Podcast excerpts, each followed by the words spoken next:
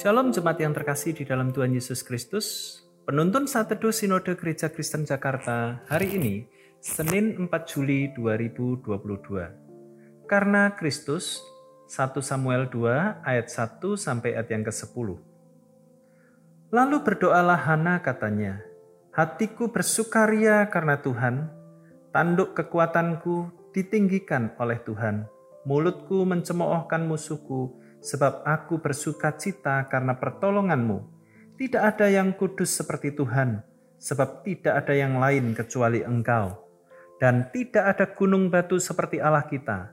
Janganlah kamu selalu berkata sombong, janganlah caci maki keluar dari mulutmu, karena Tuhan itu Allah yang maha tahu, dan oleh dia perbuatan-perbuatan diuji.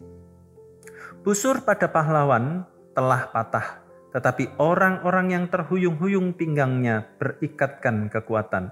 Siapa yang kenyang dahulu sekarang menyewakan dirinya karena makanan, tetapi orang yang lapar dahulu sekarang boleh beristirahat. Bahkan orang yang mandul melahirkan tujuh anak, tetapi orang yang banyak anaknya menjadi layu. Tuhan mematikan dan menghidupkan, Ia menurunkan ke dalam dunia orang mati dan mengangkat dari sana. Tuhan membuat miskin dan membuat kaya ia merendahkan dan meninggikan juga. Ia menegakkan orang yang hina dari dalam debu dan mengangkat orang yang miskin dari lumpur untuk mendudukkan dia bersama-sama dengan para bangsawan dan membuat dia memiliki kursi kehormatan sebab Tuhan mempunyai alas bumi dan di atasnya ia menaruh daratan. Langkah kaki orang-orang yang dikasihinya dilindunginya tetapi orang-orang fasik akan mati binasa dalam kegelapan. Sebab bukan oleh karena kekuatannya sendiri seseorang berkuasa. Orang yang berbantah dengan Tuhan akan dihancurkan. Atas mereka ia mengguntur di langit. Tuhan mengadili bumi sampai ke ujung-ujungnya. Ia memberi kekuatan kepada raja yang diangkatnya dan meninggikan tanduk kekuatan orang yang diurapinya. Sepasang suami istri muda datang ke gereja dan berkonsultasi kepada pendetanya. Keduanya mengutarakan pergumulan mereka, kandungan sang istri bermasalah dan tidak mungkin memiliki anak. Pendeta itu menguatkan dan mendoakan mereka.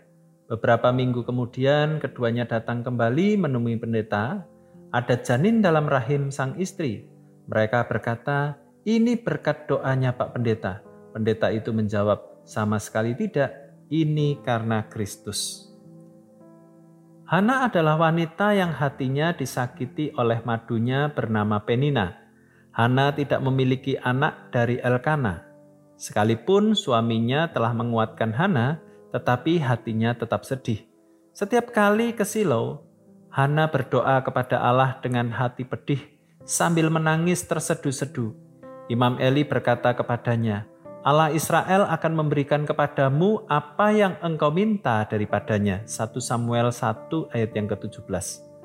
Setahun kemudian mengandunglah Hana dan melahirkan anak bernama Samuel. Hana bersuka cita dan memuji Allah.